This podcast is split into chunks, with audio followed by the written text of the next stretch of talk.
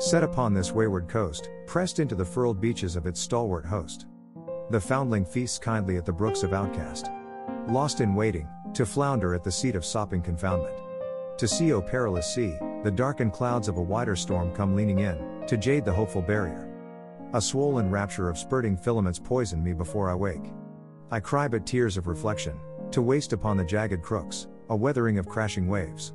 Guide my hollow intention, to beat a wiser path. To be loved as children do, unabashed by the annals of misery. A ship set sail to languish in anguish of self determined apathy. Capsizing in antipathy, to my maker lies in agony. The burning plight of toxic rain, lessen your mode of frightful disdain. To eke a point of surface tension, gleaming not but worst invention, malice comes for your redemption. Weekly fall to autumn's dew, feebly fraught the morning's new. In the piercing light of solitary rumination, drying eyes on ragged tatter, seek me please these things that matter. If I lament my own demise, it is for freedom is its own disguise. Breaking holds of platinum chains, to fend for my lone incarnation.